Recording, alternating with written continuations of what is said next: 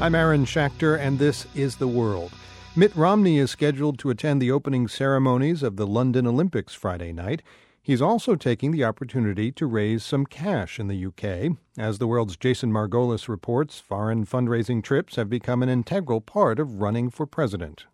During the 2000 presidential election, George W. Bush and Al Gore raised a combined $230,000 from Americans living abroad. Four years later, contributions from Americans overseas were again modest. Then in 2007, presidential candidate Rudy Giuliani took a trip to London and tapped into a new pool of deep pockets.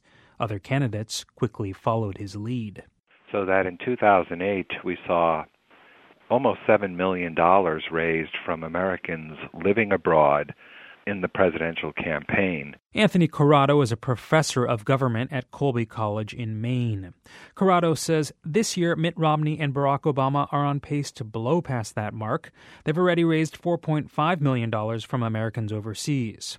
And that number is sure to swell with Mitt Romney's two fundraisers in London this week. Generally, the events where the candidates are appearing are looking to raise up to $75,000 from an individual. That's the maximum contribution allowed. Candidates can only accept foreign contributions from American citizens or green card holders. So, what's changed from four years ago? For one thing, Barack Obama became the first presidential candidate to turn down federal funds for a general election campaign. That meant he didn't have to limit his campaign spending. This year, both major presidential candidates have turned down federal funds. Bhaskar Chakravorti, a senior associate dean at the Fletcher School at Tufts University, says fundraising has turned into a war of attrition. Every time one side raises a dollar, uh, the other side feels compelled to raise a dollar fifty. And international locations are a natural place to go because you have, uh, I'd say, about uh, roughly four to five million Americans, many of them professionals, many of them who would like to feel connected to uh, what's going on in the United States, and uh, you can bring them in. About 70% of overseas donations have come from Europe, according to Sarah Starkweather. She's a lecturer at the University of Liverpool. But she says candidates will go wherever they can get money. You had John McCain fundraising in Bermuda. You had candidates in Canada, particularly in Toronto.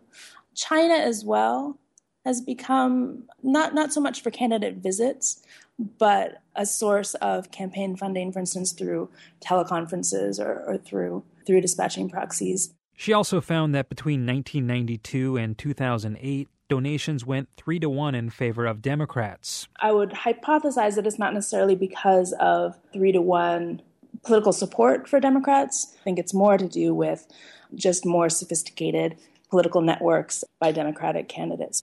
Most of the time, it's not the presidential candidate who travels abroad looking for money. They send a surrogate, and the Democrats have come up with bigger draws, says Anthony Corrado. Right now, they're planning a fundraiser in Geneva where George Clooney is scheduled to appear. Dinner tickets for the Clooney fundraiser are reportedly going for $20,000 a plate. Most surrogates tend to be less exciting than George Clooney. Last week, Americans in Paris attended a Democratic fundraiser and paid $750 to meet with a former Navy secretary. Mitt Romney sent two of his sons to Hong Kong recently. Of course, if a candidate can show up in person, they can charge top dollar, again, up to $75,000. But Bhaskar Chakravorti says a candidate has to consider if it's worth spending the time to travel abroad to get that money. Just to put this in context, uh, these numbers are, you know, they're just almost a rounding error when you look at their overall treasure chest. But hey, if you're going to be in London anyhow, why not grab a quick dinner and raise enough money to run a few more seconds of advertising in Ohio and Florida? In today's campaigning environment, it seems like a no brainer. For the world, I'm Jason Margolis.